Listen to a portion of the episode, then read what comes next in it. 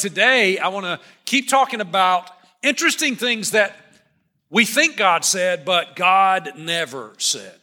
This is important because we live in a super religious culture a super spiritual culture. People are very spiritual. Uh, people, you know, uh, Jesus' approval ratings are still super high, even though his church's approval ratings are dropping.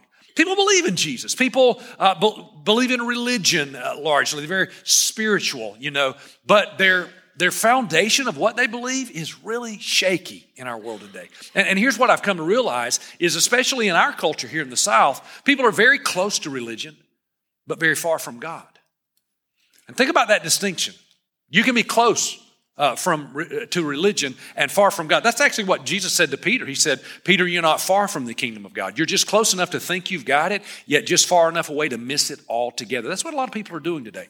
They don't see any reason for you to be excited about what God's doing in your life or your church because they think you know they're just close enough to religion that they think they've got what you've got. And, and see, that really is one of the one of the greatest attacks against God's church is this false version of God's church, unfortunately, that's very religious, but not very relational. Okay? And so, uh, what that has bred is a lot of cliche statements that will circulate on social media, a lot of memes that are sort of spiritual, kind of biblical. Some of it is biblical words taken out of context, some of it's biblical words kind of mixed up. And nobody's out there trying to mess up the Bible. They've just kind of merged their own culture and their own tradition with true Bible. And we've got this mess. Everybody say mess. Now say it like my mama would say it, say a mess. That's what we have. And, and, people think God said it. They think this is biblical. They think it's scriptural. And so they're posting like little memes or pictures or images and they get likes and hands up emojis and you go girls. And I'm going, no, don't go girl. Because that's awful theology. That's a terrible idea. And so we've been talking about a lot of these things that, that people think are in the Bible that God never said. All right. Uh, next week, I, I'm going to talk about this statement that people think this is reality. People think it's true, but, but it's really not. It doesn't matter what you believe as long as you're sincere. That's a very popular belief right now among religious people. It really doesn't matter what you believe. You see it this way, I see it that way. We can all coexist. It doesn't really matter what you believe in law as long as you're sincere. Let me tell you, that's a dangerous and damning lie of hell. It really does what matter what you believe. I'll talk about that next week. Today's going to be kind of heavy. Uh, strap on your combat boots, your steel toe boots, whatever phrase you want to say, because we're talking about sin. All right. And since we're talking about the way my mama said it, she's talking about sin. Say it with me. Sin. That's right. All right. And it's going to be sort of a heavy topic today. So I'm going to start off with something kind of light, a little funny illustration. Let's get started like this. Everybody, I need participation from everybody at every location. I need you to kind of look around your surroundings. Look at the people beside you. Just look at them. Look at the people in front of you, behind you. And on the count of three, I want you to point to whichever one looks like the worst sinner. One, two, three, point right there. Go. All right. Guy on the front row got it right. He pointed right at himself. He's sitting next to his wife, husband of the year, right up here. Y'all give him a hand. Smart man, smart fella. Yeah, uh, that's kind of awkward, isn't it? like pointing at somebody. See, our culture doesn't really call much wrong anymore. Here's the one thing that is definitely wrong saying anything is wrong. There's nothing that's a sin in our culture anymore except pointing out what actually is sin. People don't want to hear that. And so our culture lives by this falsehood. Doesn't matter what you do as long as you're not hurting anyone else. You ever heard that phrase? It doesn't matter what you do as long as you're not hurting anybody. It doesn't really matter. It's nobody's business but your own. You do you and I'll do me. And it really doesn't matter as long as you're not hurting anyone else. But God never said that. God created us. God designed us. He knows what's right for us. He wrote the owner's manual for this body, this body, mind, and soul that He gave and created you. The owner's manual is His word, and that's what we have to live by. And you can uh, buy a vehicle and disregard the owner's manual and determine that I don't want to put diesel uh, gasoline in this diesel engine because it's my car, by the way, and I my car, my rights my, my choice, right? And I can shove gasoline in there if I want to, but what you can't determine is what the results are going to be. Because when you disobey the owner's manual, the results are going to be devastating. And the owner's manual for your life and your future and your purpose is God's word. Somebody help me. Amen. Amen. So that's what we want to do today. We want to look at what God's word actually says. Um, let's start right here. You know, if you think about when Jesus was, was walking on the earth in the flesh uh, in, in, in around the first century, um, Jesus, Jesus, sort of the cultural major theme of the culture was the word justice. Everybody say justice. Of all things that they talked about, you could argue that the major cultural theme was justice. You see a lot of that in Scripture an eye for an eye, a tooth for a tooth. You kill my donkey, you got to give me a donkey, right? I mean, that, that was the thing. Like, you're going to pay for whatever you do. And we can all agree that's not our cultural focus anymore in this world, right? Justice is not what we're all about. You might actually say that the biggest cultural value today is tolerance tolerance. And, and really, tolerance sounds really cool. And, and in, what it used to mean, I'm totally with that kind of tolerance. It used to mean that all people have equal value. We may disagree. You may even do things that I don't think are right. I may do things you don't think are right, but I can tolerate you because you matter. People matter. And that's a good thing. I like that. But the, there's a new version of tolerance today that says all ideas and all behavior have equal value. I don't have to just value you as a person. Now I have to value your choices. I have to value what you do. And for me to say that anything is wrong or sinful, that's judgmental and that's hateful. It's bigoted. Insert your language of, of how awful you are. Okay. And that's why people are, you know, that's the excuse people are giving for leaving the church. And I can't believe you have gotten this way and that way. And my answer is always, we haven't gotten anyway. We've, we're still where we started. God's word, right?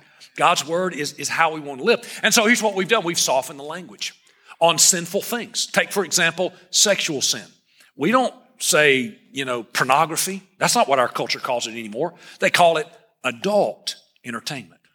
Sounds much uh, cleaner and more wholesome, right? It's just adult entertainment. We don't say committed adultery. They said had an affair. They just sort of had an affair. That doesn't sound nearly as icky, right? People don't talk about premarital sex. The Bible calls it fornication. It's just called fooling around, you know, friends with benefits, hooking up, you know. It doesn't sound nearly as bad. And so we've taken what was once wrong, we've changed the definition. And so now the only real sin is pointing out that something is wrong. It's none of your business. It's not hurting you. I can do whatever I want to do as long as I'm not hurting anyone else. My body, my choice. My life, my choice. And that's the world we live in. Let me get a corporate amen to that. That's where we live. Now, here's something that uh, is true. The Bible tells us there's nothing new under the sun. The Bible actually predicted this day. Long before you and I were born, long before the ideas of our modern era were born, God told us we would be here. And Paul the Apostle, who established churches all over uh, the, the, known world, uh, he wrote letters back and forth as those churches asked questions. He answered those questions. And some of what he wrote, this is one of the things that tells us um, a prophecy that's come to light. It says, For a time is coming, he wrote 2,000 years ago, a time is coming when people will no longer listen to sound and wholesome teaching. Are we there? Yeah, we're there. He said it's going to happen. And instead, they will follow their own desires, what I desire. I don't, I'm not going to follow what the Bible says. I'm not going to follow what my pastor, my shepherd that God put in my life. I'm not going to follow them, that teaching. I, I want to follow my own desires. How many of you like to follow your own desires? Right, right? We all do, right? I mean, your doctor says lay off the sugar, but there's fudge cake. I want to follow my own desires, have the fudge cake, right? That's just natural. Paul says there's going to come a time when sound teaching from the Bible that we need to uh, embrace, people don't want to do that anymore. Instead, they want to follow their own desires. And so here's what they're going to do they're going to look for new teachers. Because we know that not listening to the, te- the taught word of God is, is, is not righteous and it's not wholesome. So here's what we're going to do we're going to fool ourselves.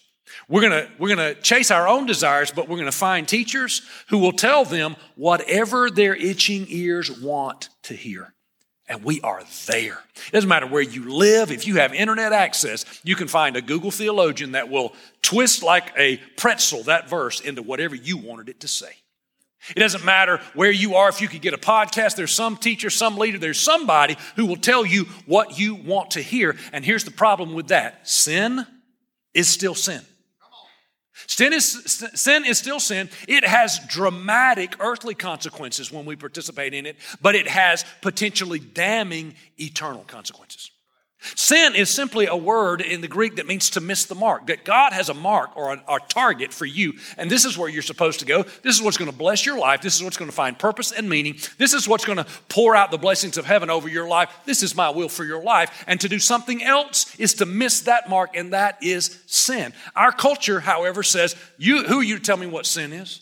You know, what do you, and here's the thing about God God's got a problem. He thinks He's God.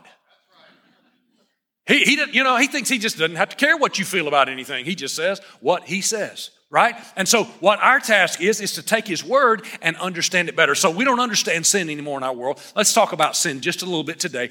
Three uh, misbeliefs about sin. Here's the first one I'm not a bad person. Preacher, why are you preaching on sin at me? Why are you coming at me today? I'm not a bad person. I'm really a good person. I make some mistakes, but I'm not a bad person. Well, what does the Bible say about that? It actually says if we claim that we have no sin, we're only fooling ourselves. We have found a teacher who will teach us what we want to hear and, and, and fulfill our own desires, but here's what we've done we fooled ourselves. And we are not living in the what, church? We're not living in the truth. If we claim to have no sin, here's the truth we have all sinned. And the reality of our sin is tough medicine. And so here's what we do to soften the blow we compare ourselves to other people and go, well, I'm not as bad as that guy. Look at her over there. She goes to church every weekend. If you knew what I knew about Miss Thing over there. But see, she's not the standard. He's not the standard. Jesus is the standard. And, and let me just tell you, next to him, you, let me just talk about me. Next to Jesus, I am a rotten, filthy, miserable sinner. Hopelessly lost apart from him. He is the standard. And so when he is the standard, I actually am a pretty bad person. Right? In fact, let's take inventory. Here's a fun little illustration. Just, we need everybody to be real honest in here, okay? This is the house of God. Let's don't be a liar, okay? Let's just be honest. So raise your hand, everybody in who, who is ever in your life, life's a long time, told this guy, I don't even know what I'm asking. He knows he's done it. I love that. It's like me.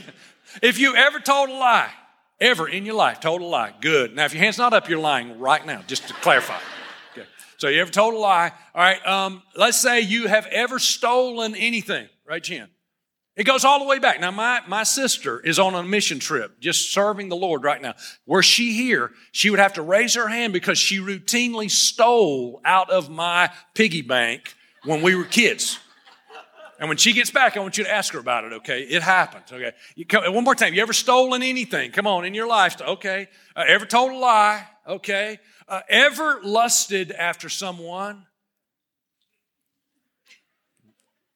You holy people. oh, yeah, told a lie. I l- lusted. Pastor, my wife is right there. What you asking? It was when you were 14. I know it's been a long time. Come on. Here's what Jesus said about lust He said, if you lust after someone that's not your spouse, you've already committed adultery with them in your heart. And the heart's the only thing that matters. That's why I teach people before adultery is committed in the bed, it's committed in the head. And it's all the same, either way. And we are all guilty of sin like that, right? So let's just take inventory. I got a room full, several rooms full, and people online full of people who are lying, thieving adulterers. No, we're not bad people. Welcome to Daystar, the feel good church. You feel good? We're just a feel good church. That's why so many people come here. We just make everybody feel good, right? No, we are sinners. We are. And, and, and the minute you, the minute you think, I, I, well, I'm not a bad person, well, then I don't need a savior. Listen, if I'm not a bad person, I don't need Jesus. And if I don't need Jesus, I have no hope at all. Your Bible says this in Romans chapter 3 no one is righteous. Come on, who's righteous? No one is righteous, not even one. What about Billy Graham? Not even one. Did you hear about Mother Teresa? Not even one. Claire was here. She's given her whole life to the little children. Not even Claire. Nobody is righteous. And until we realize that, there is no hope for us Because we will never look to Jesus, the author and finisher of our faith, if I'm looking to Jerry, who's not that bad a person. If you're looking to you and you're not that bad a person, it begins redemption, hope, purpose, meaning, salvation begins with the reality that I'm hopeless without Jesus. I'm a sinful, I'm a sinful, miserable, wretched, hopeless person without Jesus. But thank God for Jesus. Now I don't have to be identified as that miserable person. I don't have to have my identity in the things I've done. I did that. Yeah, I did that. I did that. That's not your identity anymore. Through the cross, you have been forgiven, and according to Scripture, you've been remade. You're recreated into the image of Christ. Don't let, one of the things that bothers me the most, and I don't hear a lot of preachers preaching about it, is the way that our culture today is trying to rob you of your identity in Christ. They're trying to identify you by political party, by sexual orientation, by gender issues and gender confusion, gender dysphoria. You need to throw all that away, and our identity is in Christ alone. Who I am is a son of God, a daughter of God. That's all I am. My identity is in Him. So, yes, yes, apart from Him, I'm a bad person, but with Him, I am the righteousness of God. Man, I feel like I've said a, lot of things that are a little bit negative. Say this with me I am the righteousness of God. That felt so good. Say it again. I am the righteousness of God. Because of Christ, I am. All right, there's, the, there's the first misgiving I want to throw away. I'm not really a bad person. Here's the second mistake we make about sin all sin is the same. Why are you looking at me about my sin? You're a sinner too. All sin's the same. All sin's the same in the eyes of God. Who are you to judge me? What I'm doing is no worse than what they're doing over there. All sin is the same. But God never said that. In fact, God said something else. This, is, this one right here, if I were to circle of all the things we're going to talk about today, if I were to just guess which one do Daystar, good, godly Christian Daystar members get wrong, I bet this is one you, you probably would have said. Well, all sin's the same in the eyes of God, but it's really not. Now, all sin separates us from God. All sin can damn you eternally. We know that. Unrepentant, unforgiven sin absolutely separates you and, and leads to eternal death. The Bible says this that the wages or the earnings or the paycheck of my sin, when I sin, I'm working, and the paycheck I get is what? Death. But I love this the free gift of God is eternal life through Christ Jesus our Lord. All sin falls into the same category in that it separates us from God. But all sin is not the same because its consequences on our life, they're different. One of my favorite uh, Daystar stories. Listen, if you ever want to f- hear funny stories, sit down with a group of preachers and let them try to outstory them about their church members. Funniest lunch you'll ever have in your life. Here's the one I lead off with. All right, it's my favorite Daystar church member story. Uh, the the time the woman, the, the, the church lady, gave me the middle finger funny, awesome moment, okay? So I'm, I'm uh, at a four way stop and I'm dropping off my kids at school and I'm just kind of busy and distracted and you need to pay attention and not be on the phone or whatever. But I'm at the four way stop and you know, it's always like, whose turn is it? And I loved, like, I know whose turn it is every time, except I wasn't paying attention and I didn't know if it was my turn. And probably I went early and saw her going and I hit the brakes because I knew I wasn't paying attention. And then she went and it was one of those herky jerky things and she was not having it. She was not happy. And finally, she just, you know, I just, I just waited for her to go on and she just jammed on her uh, accelerator and came through that intersection and looked and gave me the finger. And she went to Daystar and she looked in my eyes. When she did, she was like, and I was like, I'm going to preach about this. I was like, I mean, this is like gold material. I was so happy that now that's sin, right? That's sin. You don't give the pre or anybody the middle finger. Okay? That's sin. But if she'd gotten so angry she reached that finger in and picked up her 38 out of her purse, like I have recently found out all North Alabama women have. Right? If she pulled that 38 out and shot me the 38 instead of the middle finger, how many know that's a different sin? You know what? Like if she gives me the middle finger, she gets in a sermon. If she gives me the pistol, she gets into prison, right? All sin's not the same. It really is not because the consequences of our sins are not the same. If you're a youth pastor and you commit the sin of gluttony, All right, you're probably not going to lose your youth pastor job. We might talk to you and help you, con, you know, control and, and, and whatever. But if you commit the sin of smoking weed with one of the students, you're not going to be the youth pastor anymore. Are y'all agree with that? Right? Because all sin is really not the same. And, and, you say, well, yeah, but in the eyes of God, all sin is the same. Well, well, really not. Because look at the words of Jesus. He's talking about the Pharisees, the religious leaders fake hip, hypocrites. He said the Pharisees devour widows' houses. See, they overcharged widows because they were, they were powerless. They would overcharge widows a temple tax and, and they become homeless. And he said they devour widows and then they make a show of lengthy prayers like they're all spiritual. And apparently, this really frustrated Jesus because he said, These men will be punished what? Most severely. There, there must be punishment and then severe punishment, and maybe there's more punishment, and then these jokers get most severe punishment. Apparently, not all sin is, is the same in the eyes of God. And in fact, here's another place when Jesus was handed over to the authorities to be crucified by these same Pharisees, they made false accusations against Jesus. And he said, Therefore, the one who handed me over to you is guilty of what? a greater sin. He said, You've accused me of a sin that I've not committed, but there's an even greater sin, and they actually did commit it. So all sin is not the same in the eyes of God. Both are sin. All sin will keep you out of heaven. Absolutely. All unconfessed sin will keep you out of heaven. But all sin is not the same. And here's the truth I bet most of you didn't really know that was in the Bible. It's probably not something that, that you saw, and that, that's why church matters. The church matters. Being a part of weekend worship every week matters. We, ha- we put every sermon online. If you can't be here, every one of them is on YouTube. It's a 30 minute uh, little clip. Uh, you can watch it. You can learn. You can grow. You can get the word inside of you. Think about all the content that's being thrown at you on streaming services like Netflix and Hulu or podcast or radio things that you're listening to. It's garbage in, garbage in, garbage in, garbage in, and you want life and hope to spring out. Listen, if garbage comes in, what's going out? Garbage. And the garbage is going to direct your family and your children. And if you're a student, it's directing your future and your decisions. You need truth in, righteousness in, the hope of Christ in, and those things are going to come out of you.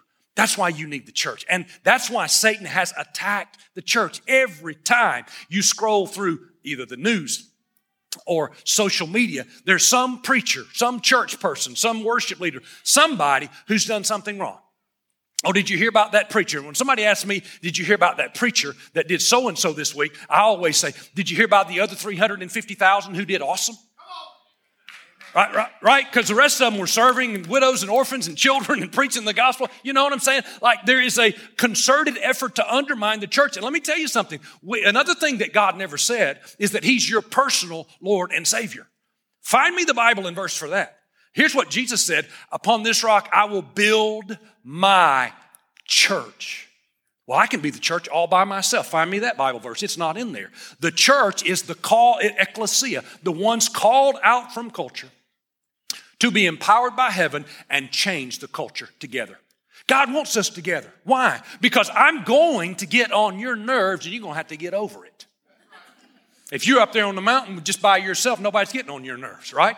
And you're going to get on my nerves, and I'm going to be, I'm going to get a, I'm going to be a better person by, by overcoming that. And, and more importantly, I, I've got some strengths that you don't have, and you're going to need that. And you have gifts that I don't have, and I'm going to need that. And that's how God builds us all.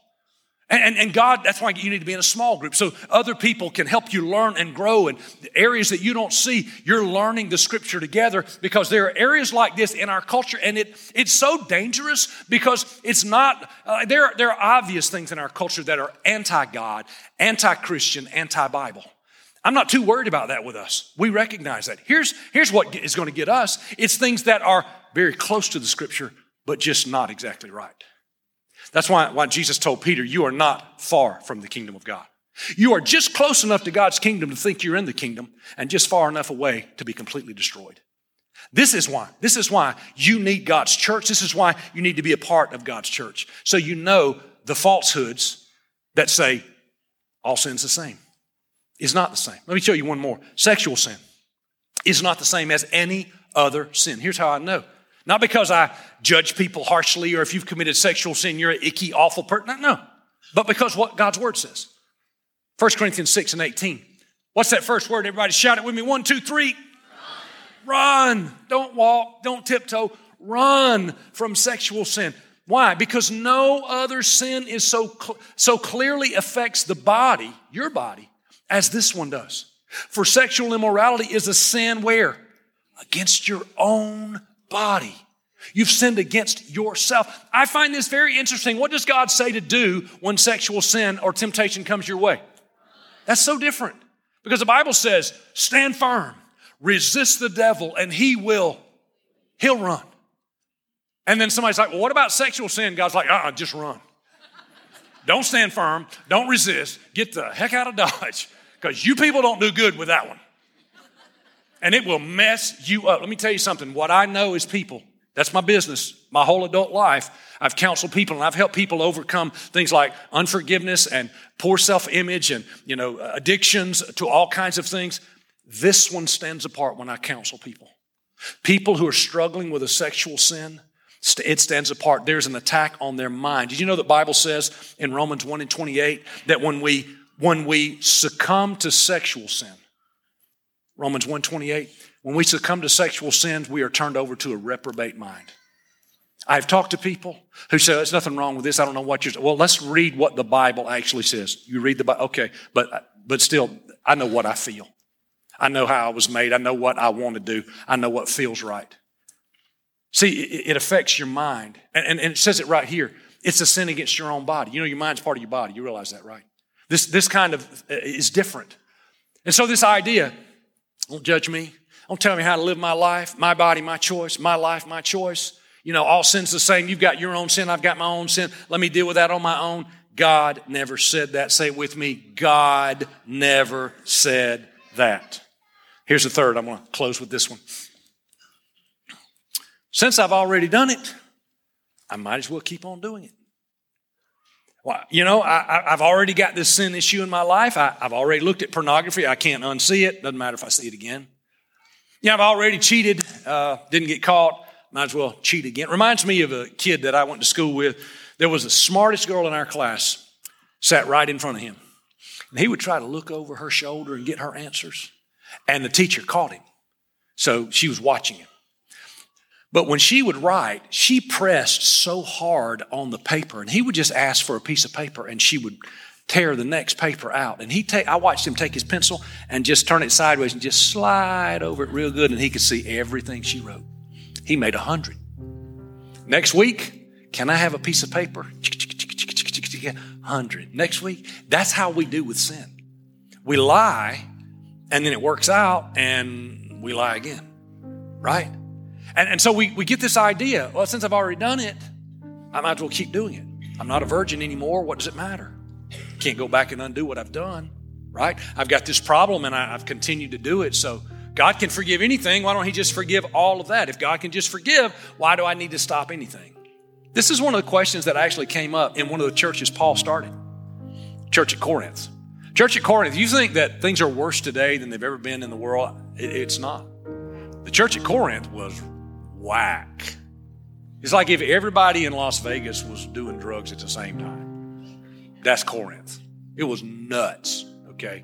They asked this question hey, if the grace of God really is that great, so they, they would get jumped from church to church, but the other churches had like temple prostitutes. You talk about an outreach program right there, brother. You know, it was crazy. I, I don't want to go into all that. It was crazy stuff, right? And they were like, if, if God's going to forgive all this sin, if His grace is that amazing, why don't I just keep sinning and I'll just pray and it'll all be covered and it really doesn't matter what I do? And Paul answered that question in one of his letters. Uh, this is to the church at Rome. Should we keep on sinning so that God can just show us more and more of His wonderful grace? Listen to his answer. Say it with me. Of course not. Of course not. Since we have died to sin, how can we continue to live in that sin? Of course not. This idea that we're just going to keep doing it. Why is that? Because sin hurts the heart of God. The Bible actually says that when we continue in sin that He has paid the price for, we crucify Him afresh and make His sacrifice of none effect. It hurts the heart of God, it hurts you, it damages the people around you. You, might say, well, I, I, don't, I don't think so. What, what it actually does is it, it pushes us farther away from God, pushes us out into darkness, and we can't hear what He's trying to say to us. Well, it really, I just got this one area of my life. I, it's a porn uh, issue. And, and other than that, I'm, I'm really doing everything that I should do. You know, the truth of the matter is, the Bible says God is light and in him is no darkness, and that men love darkness because their deeds are evil. He's light, we're dark. What's the solution? We get close to him. And the light shines. And the light says, Hey, Jerry, this is the thing I've been talking about. I didn't hear you, God. Well, no, you didn't because you were way over here. You were in the world. But the closer you got to me, the louder my voice got, the brighter the light got. It became obvious. But sin separates us from God. And you might say, well, it's just one area of my life that I'm sinning in and it's not hurting anybody else. It doesn't bother. Why do you matter? I'm, I'm, I'm handling other areas of my life, but because that sin separates you, every area of your life that God's trying to speak into, you can't hear it. And every other sin that you think is it's not an issue, you don't even know it's a sin, you can't see it. Why? Because you're in the darkness. Because sin separates us from God. And what God wants us to do is to come into relationship with Him. See, this is our problem. People say things all the time like, hey, we, we went deeper in Scripture, Pastor. Can we do a sermon series about this? I just want us to go deeper in Scripture. Here's what I've come to realize spiritual maturity is not about how much Bible you know, it's about how much Bible you live. It's really not about do you know great Bible knowledge, it's about do you walk in biblical fruit. Are you producing fruit of the Spirit? Love, joy, peace, patience. Are you forgiving people? Are you loving the unlovable? Are you hearing His voice? Are you getting better? Are you being transformed? The Bible says, as we get closer to Him, we are transformed from glory to glory to glory. I'm getting closer to Him, and He's cleaning me up. I'm getting better and better. And He's not taking things away from me, He's empowering me with great things. And the farther away I am because of my sin, the less likely any of that's going to happen. Spiritual maturity is not about knowing the original language of the text and being able to cross reference it. It's about letting the Holy Spirit take over your life. And most Christians in our culture today are educated beyond their level of obedience already. We don't need to know more scripture, we need to live what we already know. That's not for you, it's for the person beside you. Don't worry. You're fine. I don't want to hurt anybody's feelings, but that's where we are. And sin is progressive. When you get uh, you get away with cheating, you cheat more. When, when, when you look at pornography out of curiosity, then you go back out of habit. And when you're into the habit long enough, you go back into bondage. You, you have a, a full blown addiction. And when you lie today because it just you got caught off guard, then tomorrow you've got to lie to cover up the lie from yesterday. And before long, you're a habitual liar. And the truth that rings in my head from the time I was a kid and I first heard the preacher say it is that sin will take you farther than you wanted to go. It'll keep you longer than you wanted to stay, and it will cost you more than you wanted to pay. That's why God wants to bring you close to Him and eradicate this sin. What is the cost of my sin? The cost is intimacy with God. I lose intimacy. That sin in one area of my life loses intimacy in all areas of my life with God. You know what makes a great husband, a great man of God, a great father, a great brother? It is a man who walks closely with God, and when he can hear God's voice, he obeys. And when he can see the light of God shining in a dark area of his life, he, he, he confesses that and he prays and he asks for God to transform him. That's what makes a great wife and you see, when one area of my life I just coexist with sin, it pushes me out into darkness and in all the other areas of my life. You say, No, that's not happening in my life. Yeah, you don't know it because it's dark. You can't see it. And we've got to deal with that sin issue. Listen, we're all going to mess up. I'm going to mess up regularly. The solution is there is a there's a gap. Everybody say gap. There's a gap between my sin and my repentance. Repentance is God speaks to me about my sin. I ask for His forgiveness. I ask Him to transform me. I want to be different, and there's a gap. And sanctification, there's a big Bible word, which means to be called out apart from the world, to be useful for God's kingdom. The sanctification, it's a process, it doesn't happen in one moment. That process is the closing of the gap between my sin and my repentance. Until I don't live with that sin for long years and, and weeks or, or months in my life, but I hear the voice of God calling me to Him. And as that gap gets closer and closer, I begin to understand more and more His will and plan for my life until I'm in the light of His presence and I know what He wants out of me. And my mind is being transformed into the mind of Christ. And my actions are becoming more like Christ until eventually I'm living the Spirit filled life. People think a Spirit filled life, that's a person who prophesies and prays every day and speaks in tongues. Let me tell you, the Bible says the proof of the Holy Spirit in your life is the fruit of the Holy Spirit, that I'm living the right kind of life. You say, How can I ever get there? You can. That's Christ living through you.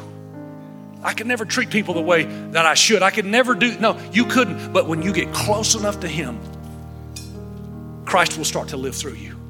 And that's the aim, that's the goal.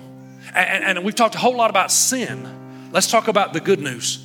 In closing, God is faithful. We read this verse last week. He won't let you be tempted to sin beyond what you can bear. But look at the promise. But whenever you're tempted, He will also provide a what? A way out so that you can endure it. There's always a way out. Some of you thinking right now, I don't have a sin curiosity or a sin habit. I'm trapped in this sin, preacher. This sin, I just, and here's your promise there is a way out. What's the way out? Jesus told you the way out. He said, I am the way and the truth and the light. He's your way out. You come to Him. You don't cover it up.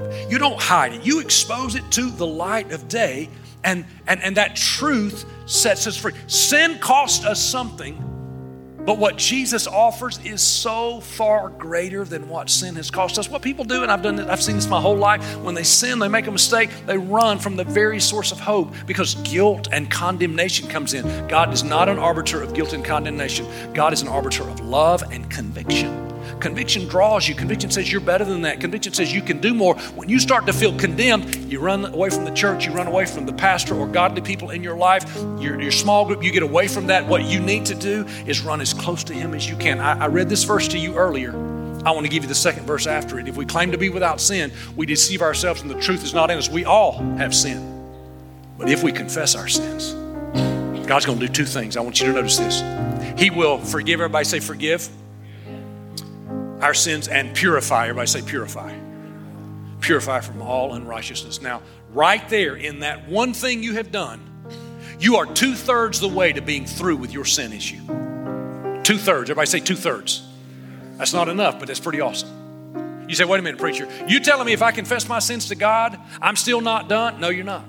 You're two thirds because you do need forgiveness and you need to be cleansed and you are in right standing with God. Here's what I found out is though, when I get clean, I also know how to get me dirty again. Come on. So, how do I fix that? Well, James 5 and 16, I believe the verse. It says, if we confess our sins to one another and pray, healing will come. Here's what I need to solve my sin problem I need to be forgiven by God, I need to be cleansed by the blood of Jesus, and I need to be healed of the addiction to my sin. We're all sin addicts, right? It's different sins for different people. Some sins are just really terrible and everybody knows they're awful, and some sins we uh, sort of accept, but we're all sin addicts. And we need all three of these. That's why you need to be in a small group. You need to confess your sin. This, this, this January, I was praying and spending some time with the Lord and letting Him speak to me about my future in this year. And God revealed to me a sin area in my life I need to deal with. I confessed it to my wife, my best friend, and a ministry partner. I said, I, I, I want to get over this anger problem. I get angry. And I don't throw things at people when I get angry and I don't yell a bunch of stuff, but I think about throwing things and I think about yelling. And my just, I just, I, I could hear the voice of God saying, That's not me, that's not you, that's not who you're supposed to be. You need to get this under control. I kept thinking it was a season of time, it's the pressure. God said, It doesn't matter. You got to get better at this. And, and my wife was very gracious about it. Leslie said, You don't have an anger issue you do have a frustration issue. An anger issue sounds like you're throwing things in the house. You got a frustration issue. Let me tell you something, buddy. Once you confess your sin to your wife, you better get better on it. She's watching. You confess it to your best friend, you confess it to a godly person in your life. What that does, man, the devil loved to keep me frustrated, loved to keep me angry all the time. He, I got Jerry right where I want him. He can't hear the voice of God. He can't be used by God if he's frustrated and angry all the time. And then I just picked up the whipping stick and I said, Watch this. I'm going to confess it to my wife. I'm going to tell godly people. And this morning, I'm telling the whole church. And the devil's like, Oh, crap. That boy's going to straighten up and God's going to do something in his life. Why don't you do the same thing about your issue? Why don't you talk to somebody you can trust? Why don't you make yourself accountable? The Bible says if you confess it to Him, He'll forgive you and He'll cleanse you, and that's all it takes for you to go to heaven. Thank you, Jesus. But if you want to be healed, find an accountability partner and confess it and pray.